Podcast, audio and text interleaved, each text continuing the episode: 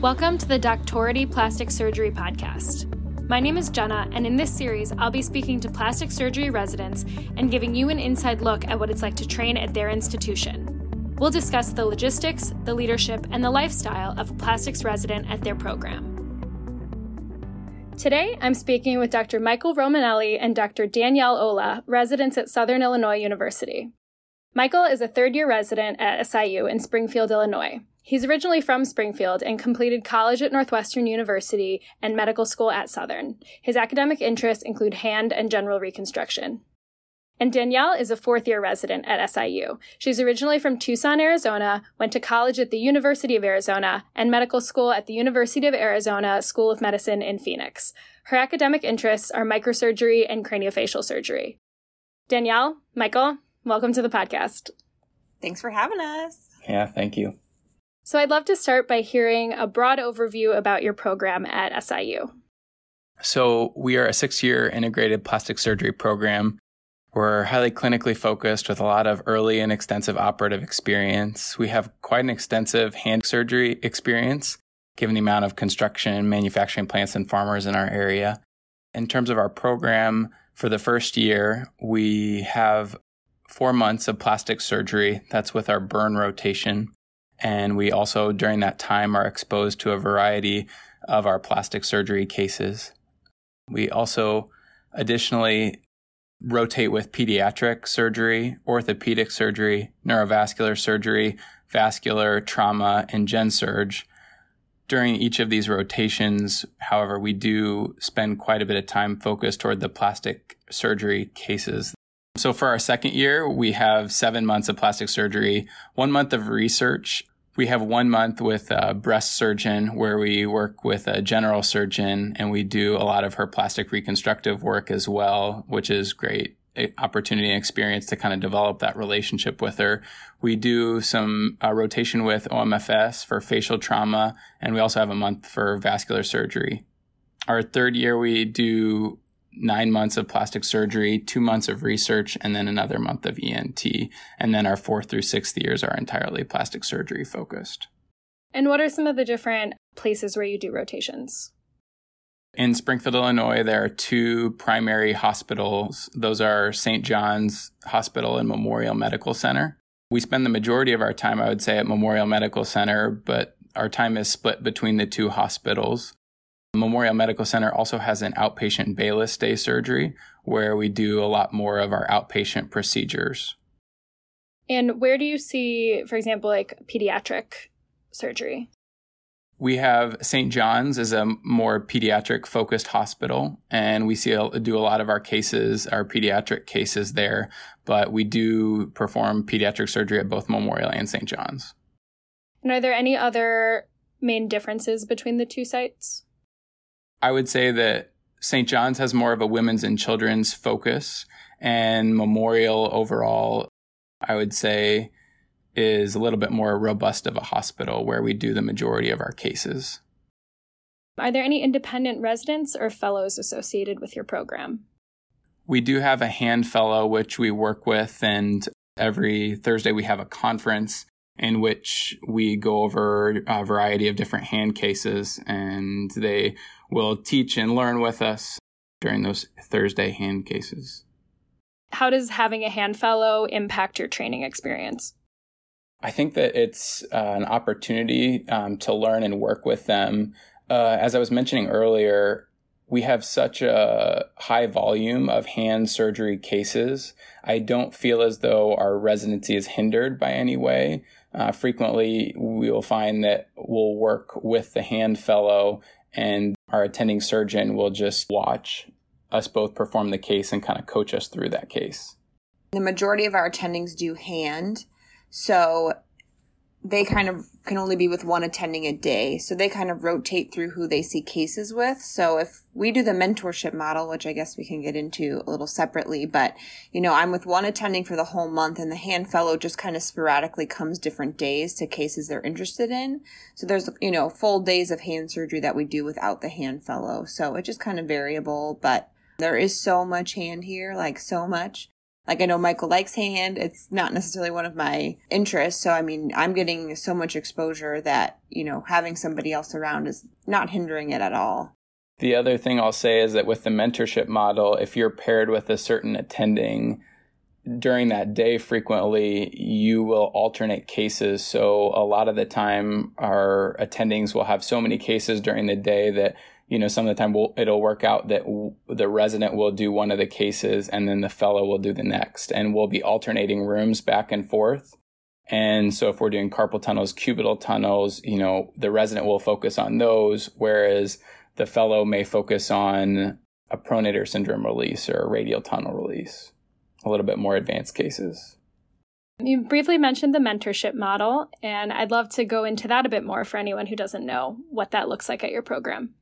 It's a pretty unique system. So rather than having the traditional team base where you have, you know, chiefs, fours, like the whole way down on a team, you're just matched for a month with one attending.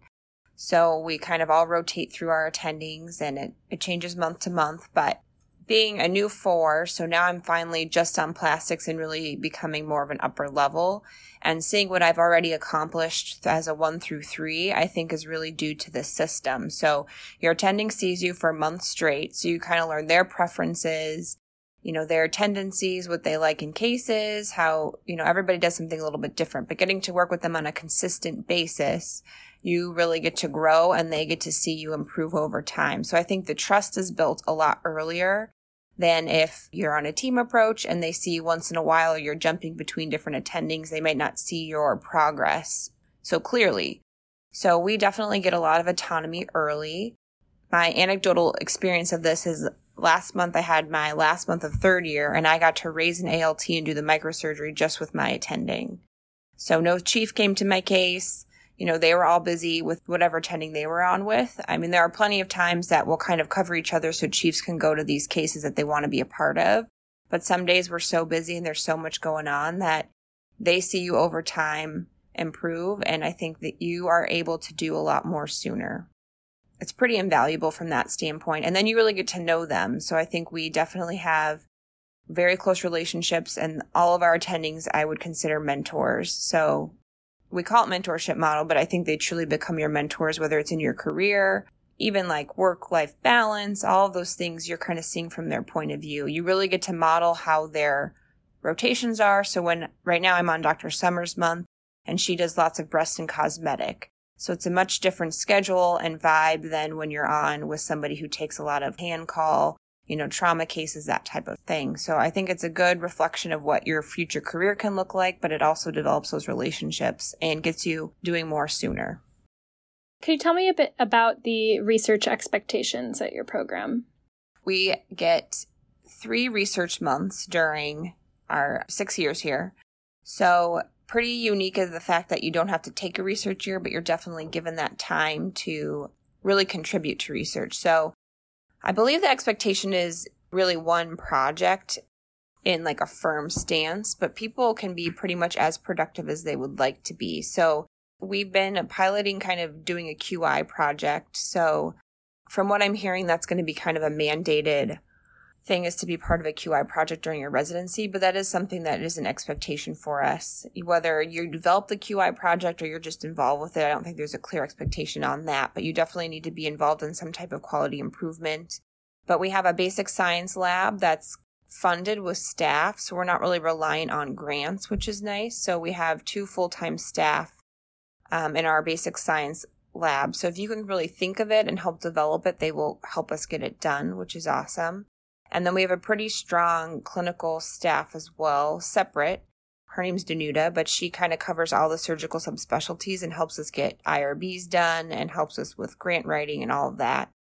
And then we also have pretty strong QI projects. So we have this green belt system here at Memorial, and they've won many awards nationwide for quality improvement. So we've been pretty involved with that as well as education. So really, if you can dream it, you can do it here. We've had residents get all sorts of funding and grants. You get those three months, one in your second year, two in your third year.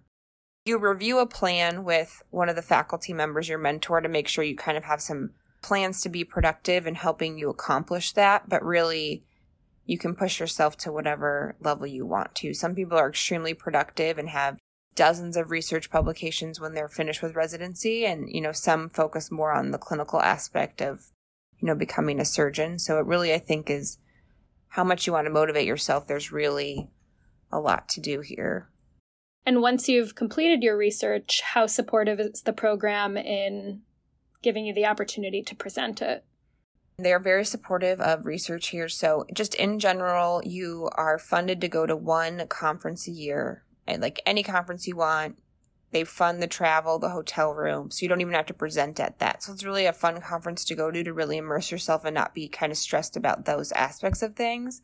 But if you get a publication submitted and accepted, they will also pay for your travel and hotel to present at any conference. So if you're extremely productive, you can pick a conference that you don't want to present at and get that funded. And then if you submit to six separate conferences and they all get accepted, your our program will support us to go and present that research. I've never heard of someone not being able to present when they are uh, submitted. Obviously, in COVID times, hopefully things get back to normal and that continues. But I know everyone's been really well supported, travel and whatnot, and and fees and all that has been covered. They also will cover any submissions of articles as well. How would you improve your program? I would say, being someone thinking about craniofacial, I think our exposure to that is, you know, not strong. We're kind of in the middle of Illinois, so we're three hours from Chicago, one and a half hours from St. Louis. So I feel like a lot of those cases end up going to the larger centers in the big cities. So we do have a cleft clinic here, so we're getting in utero consults, and if people come to us, we're obviously performing those surgeries. But I just think the funnel for referral is kind of away from the smaller city. So our program definitely tries to make up for that. We go up to Northwestern to rotate for pediatrics as a as a four or five. So we go and spend six weeks up in Chicago, and we do have opportunities for away rotation. So there's definitely mechanisms in place for people interested in things that aren't very strong here to go see more and get more exposure. But I would say that's something I wish we had a little bit more of is craniofacial, but I do think they've definitely thought that through and that's not necessarily something that we can change. If your kid has a cleft, I understand people going to places that are getting higher volume, but there are definitely mechanisms to help us go experience more of that. And then in addition, we were very involved with Op Smile before COVID. So we had two attendings, Dr. Russell and Dr. Maley, go um, in global surgery, you know, all over the place, and they'll take residents. I know the last time they went, they got it approved to count for cases, even. So that wasn't even vacation time for the resident, that was part of their rotation. Obviously, all that stuff is on hold right now, but there's definitely opportunities to see more. But that would be a few things I think are not as prevalent here, which is understandable given kind of the location and the size of our city. But, you know, I think there are, like you mentioned, it's made up for in different ways. We catch basically everything, even at like the outskirts of St. Louis, all the way up to Chicago, hand referral wise and burn wise comes to us. So, I mean, we are pretty inundated with hand and, and burn, and, you know, it's definitely good exposure for that. We're extremely busy which is good. Good for residency. You know, you want to see it all and have somebody there when you're when you're working through all these cases as a resident. I would say we are lacking in a few a few areas and most prominently craniofacial. Well, in terms of things that our program could improve, I would say that's probably the the primary one. So not really much to add in terms of that. I would say every other day we take face call and every day pretty much seven out of every eight weeks, we take hand call on a day to day basis. So, just to kind of speak more to the strength of our clinical experience, I would say we have significant amount of exposure in terms of consults and triaging multiple different case presentations at once. You mentioned a little bit about some of those elective opportunities in the later years. Could you give me a little bit more of the specifics of those and what residents choose to do at those times? There's not necessarily like a month that is uh, like designated as elective. It's a little bit on a more case by case basis. So if you're interested in something, they will, you know, help you get it organized and help you go there. I know there's logistics of figuring out you know, liability insurance and all of that with other universities. But even our hand fellows this year, they both got pretty awesome hand fellowships. So they're going to rotate with some of the orthopedic hand here in Springfield, but which is not necessarily part of our normal rotations. But there's just some flexibility in the schedule if you have a specific interest that we can kind of help organize that. But it's not necessarily pre programmed into the curriculum, but they are flexible on like helping you accomplish that. I was supposed to go to Chicago this summer to do some craniofacial, and that just has all been canceled by both universities at this point, just given travel. So as soon as that becomes available again, I'm going to work with them to figure out an earlier time to go. So I think things are fluid and they're very receptive to feedback and just want to support you to see what you want to see and be a part of. So there's not necessarily a good specific to give you other than they're very flexible and kind of make stuff happen. Speaking more to the hand aspect in elective, both of our chief residents right now just matched into their fellowship of choice for hand surgery. And given as plastic surgeons here in town, we focus a little bit more on the aspect of hand distal to the wrist. This year, they set up rotations for themselves to electively rotate with some of the orthopedic surgeons in town to focus more on elbow and shoulder reconstruction, both from rotator cuff surgeries to elbow reconstruction. In order to gain that exposure, they set that up. We had a resident who was interested in going into cosmetic and aesthetic surgery and wasn't planning on doing a fellowship. And I recall him telling us he came recently as a visiting professor, and he said that he took some of his time to go and rotate with prior residents who had graduated and set up their own clinics and everything. And given that he had wanted to set up his own clinic and kind of establish his own practice, he went and rotated with a number of different programs there. Continuing in that vein, what would you say is your cosmetic exposure like? As Danielle was saying, we get a lot of cosmetic exposure while on our Dr. Summer rotation. Additionally, we have a cosmetic clinic every Friday afternoon. So we have um, a resident clinic in Dr. Summer's clinic. So when she does her Botox filler clinic or outpatient procedures up in clinic, we have our own injectable clinic. I guess that's what it mostly is. But we also can offer surgical you know, procedures to people. There are opportunities to even get implants from companies to use in the resident cases and whatnot so that they're not charged to the patient. But there's a lot of opportunity to see cosmetics from her clinic, kind of, you know, obviously in the more mentorship model, but then there's also this opportunity to kind of drive your own clinic while she is in her own kind of injectables clinic. So I'm just doing it now for the first time and really getting more comfortable with filler and Botox. And it is interesting to see in those clinics how then people start kind of asking you, you know, they reach kind of the max benefit of those, you know, less invasive treatments. And then they start kind of asking you more about, well, what could we do that's a little bit more invasive? So you see how that kind of builds and then you can offer them more, whether they want it to be a resident case or, you know, to go see Dr. Summer for those things. And then we also rotate with a private practice guy, Dr. Russell. He used to be a faculty member at the school, but he does have his own clinic now very close by. So we do months with him as well. So you kind of see the gamut of it. It's not like we're in California or Scottsdale where that's necessarily the strongest suit here, but I think we definitely get some exposure and from different attendings, you definitely see how they do things a little bit different and how their consults go. So there is definitely some exposure.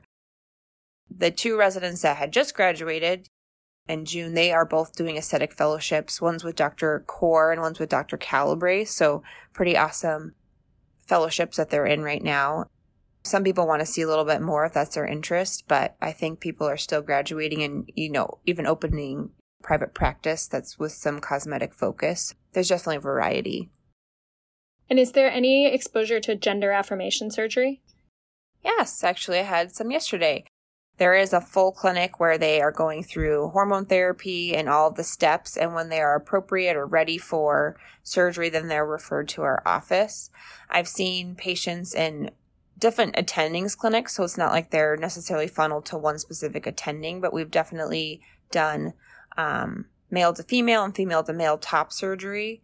I don't think we've done any bottom surgery. They are going to more specialized areas to have that surgery, but there's quite a bit of top surgery happening here. And is moonlighting possible? No, oh, moon, oh. as I was mentioning earlier, our clinical exposure and experience and consults and everything are quite extensive, and we don't really have a full research year or anything. And while we are on our research months, we help with the call pool as well. So there really isn't an opportunity for moonlighting during our program. That being said, we have enough experience that I don't think that moonlighting is really necessary. So, finishing up the program focus, are there any perks you'd like to mention about your program? Our first year, we are sized and fitted, and um, the program does pay for loops. As Danielle was mentioning earlier, we do get to go to a meeting per year that's all covered cost, hotel, everything. We have recently started doing more of a annual or attempted an annual uh, team jackets program. So we have again in our lab, so we have our basic science lab, which is attached to the medical school that's right next to the hospitals. And our lab, um, I think it's technically titled the microsurgical lab. So we have our two lab staff, you know, funded via some endowment all the time. So it's not dependent again on grants. So you're not going to like ever lose them. We have a pretty awesome setup for microsurgery there. So there's in vivo opportunities all the time. So we have rats, and if you want to practice dissecting down to the vessels, you can kind of call them if you even have like an extra hour and just say, Hey, I would love to come do an anastomosis. They will go get the animal for you, put them to sleep, and then it's ready for you to do all those things. If you have 15 minutes and you just want to go pa- practice your skills, they'll even dissect down to the vessels and have it all ready for you, you know, clamped, cut, and then you can just come do the stitches. So it's a pretty awesome experience. I started doing that on my research month every day. So there's really no limit. So I mean, I did like 30 that month. And then um, when I was on nights a few days a week, you know, when we got off after conference, I would go there and do it with kind of the mindset if I can do it and then after being up all night. You never do the microsurgery at eight o'clock when you're fresh. It's usually at a much later hour. So I think that helped me with a lot of those opportunities, like we I talked about earlier, of getting to do microsurgery pretty early as a three and not even just preparing the vessels or doing the veins. I've gotten to do some artery work. So I think showing them that you're, you know, investing the time and effort in that lab, you know, really can pay off. So our interns are in there. When you're on research, you can really spend some good time in there, but it's a pretty awesome experience that's readily available, like pretty much 24 7. If you want to do animal training, you can actually go get the rat yourself and do it, you know, on the weekend whenever you like. So it's a pretty awesome experience. In addition to perks, so I am our, I guess, wellness or social chair or wellness champion is what Dr. Bueno likes to call me. So the program has approved funding for different activities throughout the year. So it's kind of fluid and obviously we had this all planned before everything was shut down. There's been a pretty big chunk of money designated to help with activities and wellness and just stuff that we can even dream up. So I'm working on a kind of a private yoga session right now at one of our awesome yoga places. They definitely have a big push for wellness, which, you know, seems like that's a big important topic everywhere, but I think our program is definitely putting their money where their mouth is. We have tangible results and money and it's not just something that we talk about. Like I'm here put in place, you know, to kind of dream it up and I'm always looking for feedback and ideas and we're actually making that happen. Every year after the in service, we get the weekend off, and everyone's usually gone to one of our attendings has a house in Park City, Utah. So there's been a big ski weekend right after the in service. And then this last year, we ended up going to St. Louis, and it was like right, literally like the day before COVID happened. So it was like the last time anyone's gone anywhere. But it was really awesome to like all rent a big house together and, you know, hang out and go to dinner and just really bond. So we definitely really love each other. We're a big family, and I think this program and the support that we get really helps make that possible. And could you tell me a little bit more specifically about your program leadership? Our chief of plastic surgery, Dr. Bueno, graduated from Vanderbilt and he did his residency here. It's interesting that you'll find that our program leadership, a lot of them trained here at SIU and loved it so much they decided to return Dr. Bueno did his fellowship in Hospital for Special Surgery in New York. in hand and upper extremity. And then he also did a fellowship at Hospital for Sick Kids in Toronto for pediatric plastic surgery. Dr. Bueno as a person is great to work with. He particularly likes to describe wounds similar to food groups, which always makes for an entertaining case. Or consult. Or a consult. Loves to talk about food and sports trivia, as well as classic rock trivia. Dr. Summer is our program director. She also trained here and then went on to do a fellowship with uh, Maxwell in Nashville, Tennessee, in breast reconstructive surgery. Dr. Neumeister is our chief of surgery, and he plays a significant role in our leadership as well. He's kind of a legend in hand surgery. He recently presented on metacarpal fractures with all the national Zoom plastic surgery lectures that have been going on. He's Canadian and one of the nicest people you'll ever meet. He loves to have us all out to his lake house for a big 4th of July party. And he's really into eponyms? Yes. So, Jeanne sign or Froment sign, he loves to ask all about eponym. He'll offer you a bottle of wine, and if you can get it, he will pay up and give bring you a bottle of wine. Of note, Danielle did get a bottle of wine for what was on a Canadian dime, not not to do with surgery. Can you tell me about a time when you brought up an issue to your leadership and how they responded? I think Dr. Summer does a great job as a program director of offering us time and space to discuss different challenges that we have. She is very receptive to feedback and honestly, you know, elicits it from us rather than us, you know, having to go to her and ask for it. So we have biannual meetings where she'll specifically ask us, but she's pretty much got an open door and you can either go to her or if you're uncomfortable, go to the chiefs. But just specifically, I would say, you know, there's been some changes within our schedule over even the time I've been here the last three years. So we used to do cardiothoracic surgery, but they ended up getting more residents on board and it just ended up being a lot more laparoscopic work and we weren't really involved very much. So we ended up bringing those concerns to her and we changed that rotation around. So we no longer do that. And then there are some people more interested in, you know, burn and critical care. And so there's been some changes where if you want to do rotations like that, something that's not necessarily required or you aren't as interested in, they'll switch that around. So there have been some residents who've done extra ICU work and whatnot. So really, whether it's, you know, interpersonal or just rotation or in specific patient care issue. I mean, her door is really always open and she's very responsive. And if it gets to the point that you don't necessarily want someone to know where it came from, we do have an anonymous way to report things, which I just think takes some strain or worry out of it. You know, we're not a huge program, so obviously there's only a certain number of people that that could come from. So it's nice that it can be anonymous if you feel more comfortable doing that. They're all really receptive and we're always into wanting to improve and change things. We have a huge, you know, focus on education here. Right now we're in the MCLI here at Memorial and it's an entire four floor building really dedicated to education. So we have lots of simulations.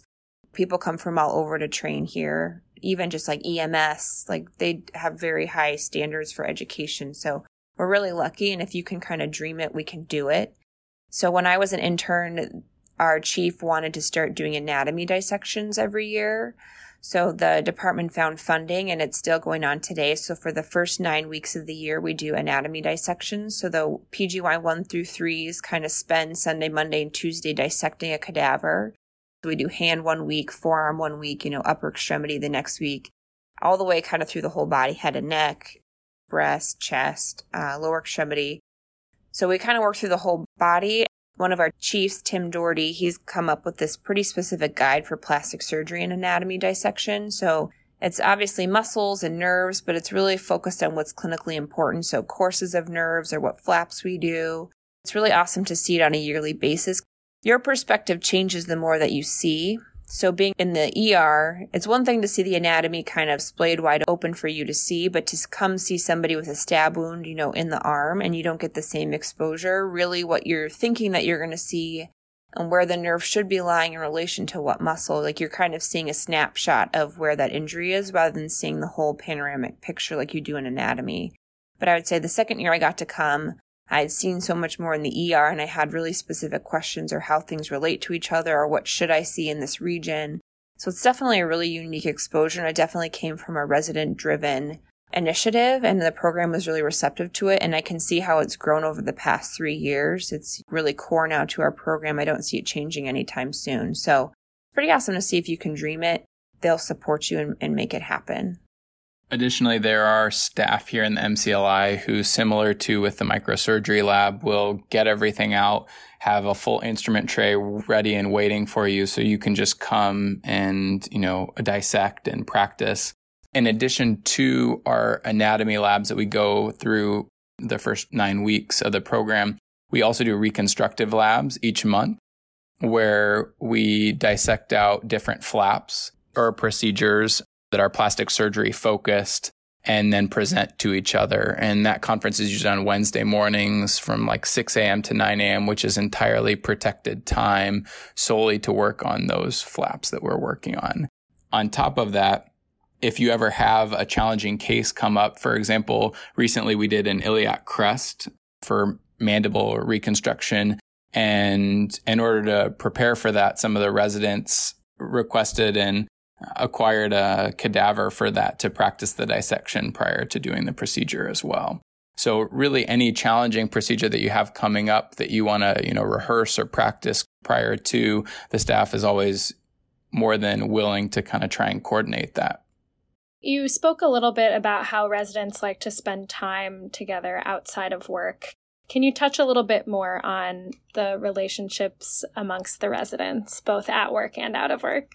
Would love to. Thank you for asking that question. So right now we're in the middle of summer and on night float, which I am on, you don't have to work on the weekends. And so we've had a lot of opportunities and throughout the majority of like late spring into early fall, all throughout the summer, a lot of our attendings live on the lake. And so we have the opportunity to go boating, jet skiing, tubing, surfing, wakeboarding, really whatever you want to do on the lake. And I think that's kind of been a favored pastime of a lot of us, just all getting to spend time together. Locally, too, there's a great restaurateur who's opened quite a few restaurants that we like to go out to. There's um, a great microbrewery that has an awesome bocce ball court and bonfire pit and area that a lot of us like to frequent.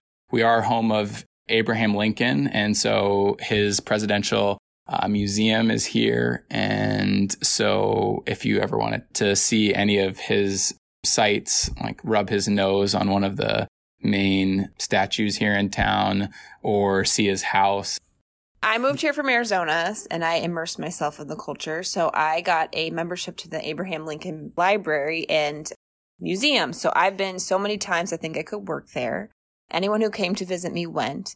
So just so you know, he wasn't born here, but he lived here before he went to his presidency. But his house is here. He's buried here. It's the closest I've ever been to a president was going to his burial site, which is honestly very sobering and awesome. But yes, we are home of Abraham Lincoln. I just got a French bulldog and his name is Lincoln. So it's definitely rubbed off on me. Michael's from here, so I think he has kind of grown up in this community, but I moved here from a city of 5 million people. So I think I got a little bit of a different perspective. We have a fast paced life within work, but I think it is a little bit opportunity to have a little bit of a slower paced life outside of work. So there's definitely a lot of outdoor activities. People really appreciate summer here. I came from, you know, Phoenix. It's like 110 now. We actually hide in the summer, so I've never really seen like festivals all the time. You know, there's a farmer's market right outside where I live. There's a lot of opportunity to really enjoy where you're living.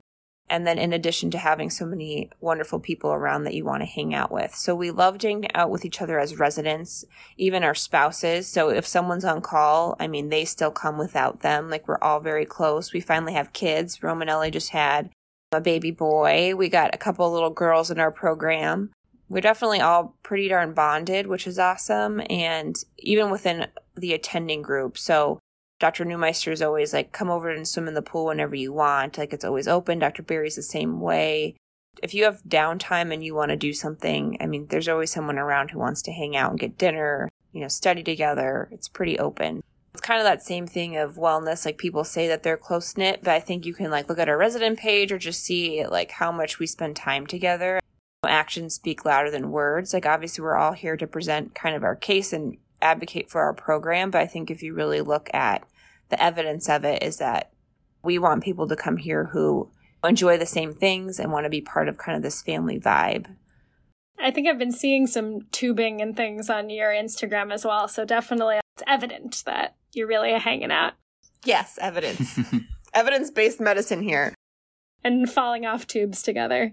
Yes. So now a little bit more about the resident lifestyle. Do most residents own or rent? So I own, and I would say that the majority of us do own our own homes. There's a nearby Washington Park that's maybe five to seven minutes from the hospital where a lot of our residents live around. A lot of us own our own homes and it's a great investment over the course of the six years.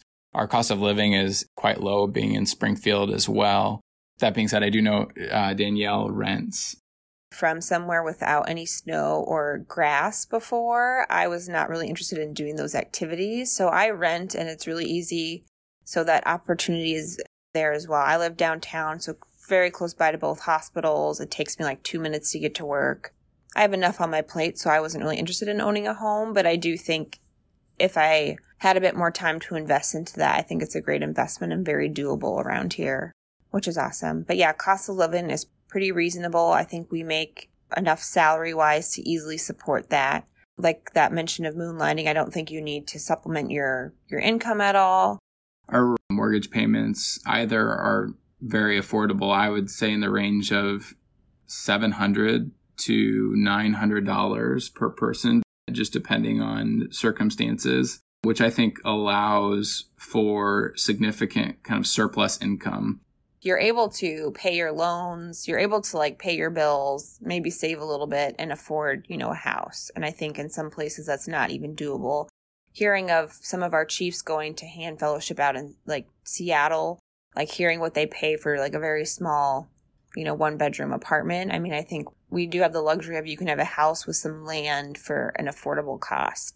If you want to live downtown in an apartment like I do, affordable. If you want to own your own house, have a little land, even live a little outside the city, you can. Everything's really close.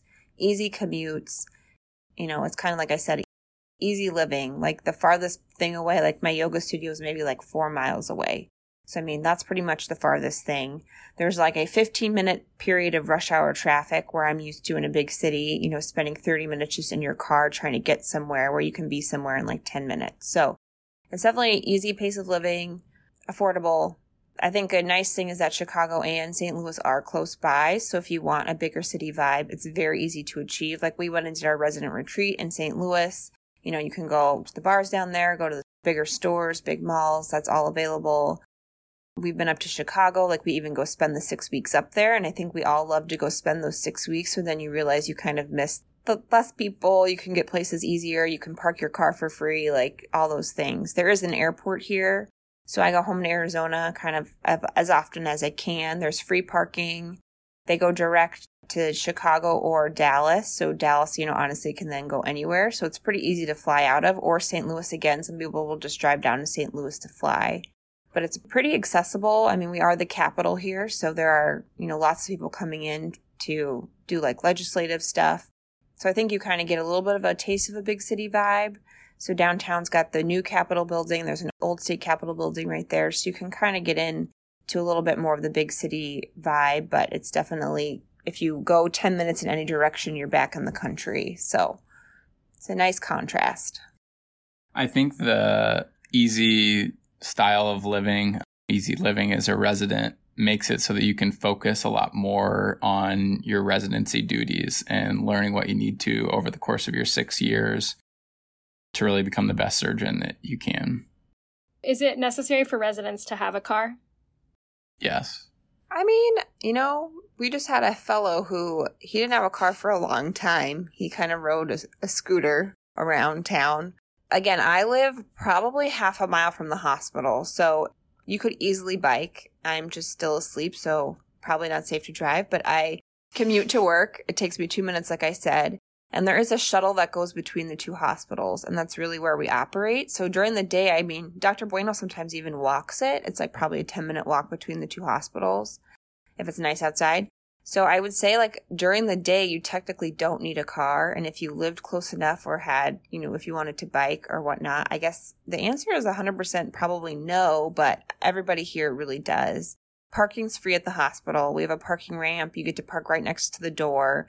So like snow doesn't matter. You get to drive right in, park, walk in. And that's true at both hospitals. So you don't have to pay for parking. It's pretty easy. So I say you don't need it, but it's most people do. It's helpful.